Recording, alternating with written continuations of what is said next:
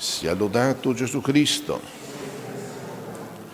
Celebriamo la festa della Sacra Famiglia ed in essa vogliamo ricordarci di tutte le famiglie della terra e del cielo, innanzitutto del cielo, perché anche Dio è una famiglia. Noi adoriamo un solo Dio, ma l'unico Dio non è solitario, è una comunità di persone. Il Padre, il Figlio e lo Spirito Santo realmente distinte tra di loro, pur essendo l'unico medesimo Dio. E sull'immagine e somiglianza della Santissima Trinità nel cielo è costituita anche la famiglia sulla terra, perché anche gli elementi essenziali della famiglia terrena sono tre, il padre, la madre e il figlio. E l'immagine visibile di questa trinità terrestre è la Sacra Famiglia di Giuseppe, Maria e Gesù. Secondo l'ordine dell'autorità terrestre, San Giuseppe era il capo della famiglia, pur essendo, fra virgolette, il meno santo di tutti i componenti di quella straordinaria famiglia prototipo e paradigma di tutte le famiglie umane, San Giuseppe evidentemente aveva ricevuto dal Signore non solo il compito di provvedere al mantenimento materiale della famiglia, ma anche di fare le decisioni più importanti per la famiglia, come, è, come era questa, questa, decisione veramente inusitata. Ecco, nel cuore della notte appare l'angelo a lui e non a Maria, appare a lui perché lui doveva prendere questa decisione e se ne scappano in Egitto. Tenete presente le condizioni dei viaggi di duemila anni fa, che non erano certo comodi come i viaggi di oggi. E così, sempre a Giuseppe, l'angelo lo avverte nel sogno di ritornare dall'Egitto e di nuovo gli suggerisce, o meglio, gli ordina da parte di Dio di non andare in Giudea, ma di, and- di ritornare in Galilea, lontano da Gerusalemme, per vivere i trent'anni di vita nascosta nella piena tranquillità, nella contemplazione e nel lavoro della casetta di Nazareth. Questo, cari fratelli, ci fa capire innanzitutto una cosa, che la famiglia è di istituzione divina e nessuna autorità umana ha il diritto di manipolare la struttura fondamentale, essenziale della famiglia che riconosce nel padre l'autorità principale della famiglia. Ed è di questo che parla anche San Paolo nella lettera ai Colossesi, una delle lettere più discusse evidentemente dai teologi di ispirazione moderna, i quali dicono qui si riflette una mentalità antiquata, siamo nel ventunesimo secolo, siamo nel terzo millennio, è ora di finirla con queste cose. Purtroppo per loro non è così. Qui San Paolo parla ispirato da Dio e ci manifesta la struttura fondamentale, essenziale della famiglia che ancora una volta riconosce nel padre l'autorità principale. Autorità principale che in un'altra occasione San Paolo dice deve essere usata per edificare e non per distruggere, per servire e non per essere serviti. Un'autorità che non va abusata e i cui abusi sono puniti gravemente, dal Signore, ma è pur sempre una vera e propria autorità.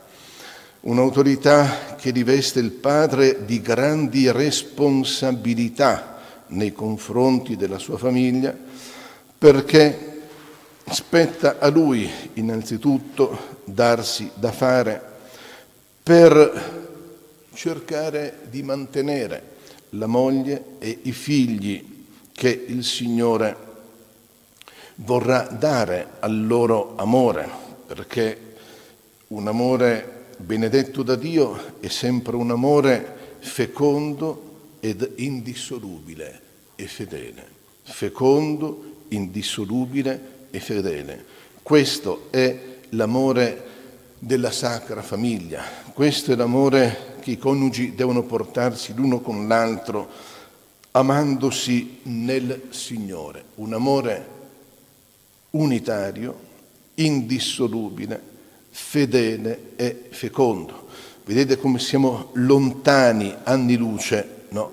dal modello distorto di famiglia che oggi si vorrebbe diffondere attraverso questa cultura veramente decadente, questa cultura oscura, sinistra, questa cultura profondamente antinaturale, antiumana, antidivina.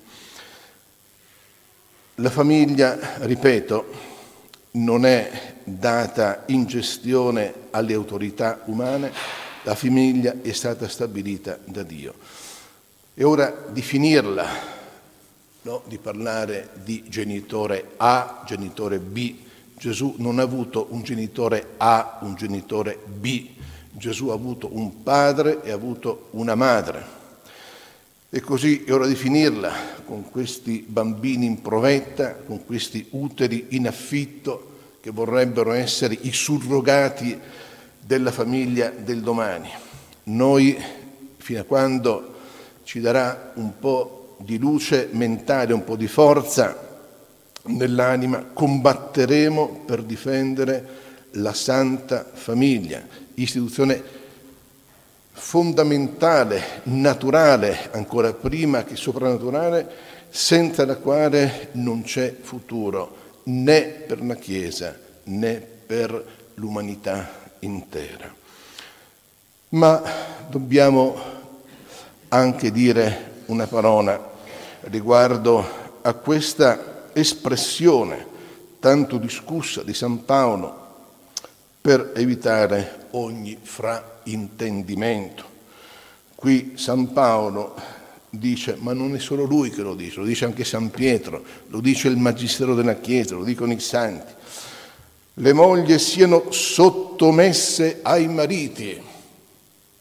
Che, che parola dura, Cosa significa questa sottomissione?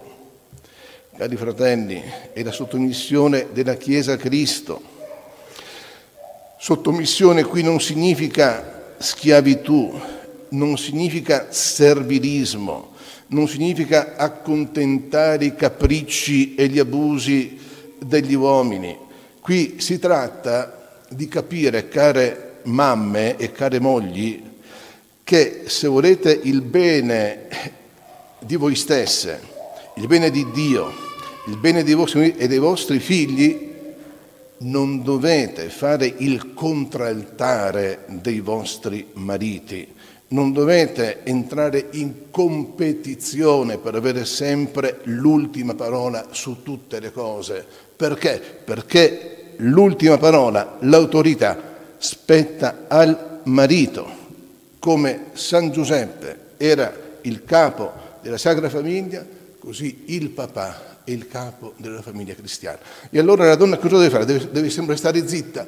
No, non deve sempre stare zitta. Deve essere la principale collaboratrice del marito per il buon governo della famiglia, per la buona educazione dei figli, per il buon andamento dell'economia domestica.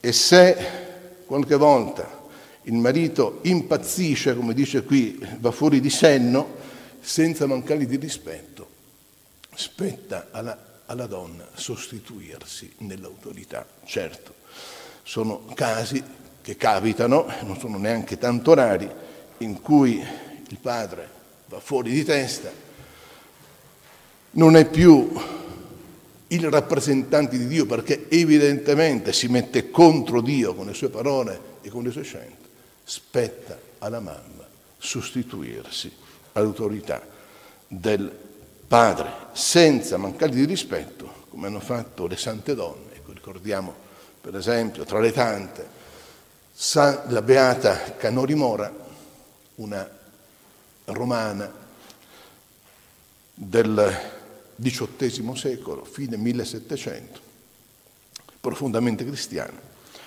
ha vissuto 27 anni di tradimenti continui, maltrattamenti continui, verbali e probabilmente anche fisici, tradimenti, umiliazioni, violenze, ma perché non si è separata? Aveva tutto il diritto di farlo, voleva salvare l'anima del suo marito, era perso dietro, dietro le passioni ignobili no? della, della, de, del, della mascolinità.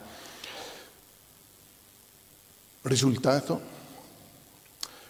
Dopo 27 anni di preghiere continue, di sacrifici continui, di umiliazioni continue offerte al Signore, cosa succede? A 50 anni, poveretta, Elisabetta muore. E di fronte al suo cadavere, in quel giorno stesso, avviene il miracolo. Il marito, fulminato dalla grazia di Dio, chiede perdono. Non mi merito una moglie santa come questa. Comincia una vita di conversione, di lacrime, di penitenza, fino a diventare un bravo sacerdote francescano. E anche lui muore in concetto di santità dopo una decina d'anni. Queste sono le donne eroiche, eh, a volte sono più ammirabili che imitabili, ma queste sono le donne che hanno salvato i loro mariti e che salveranno il mondo. Sia lodato Gesù Cristo.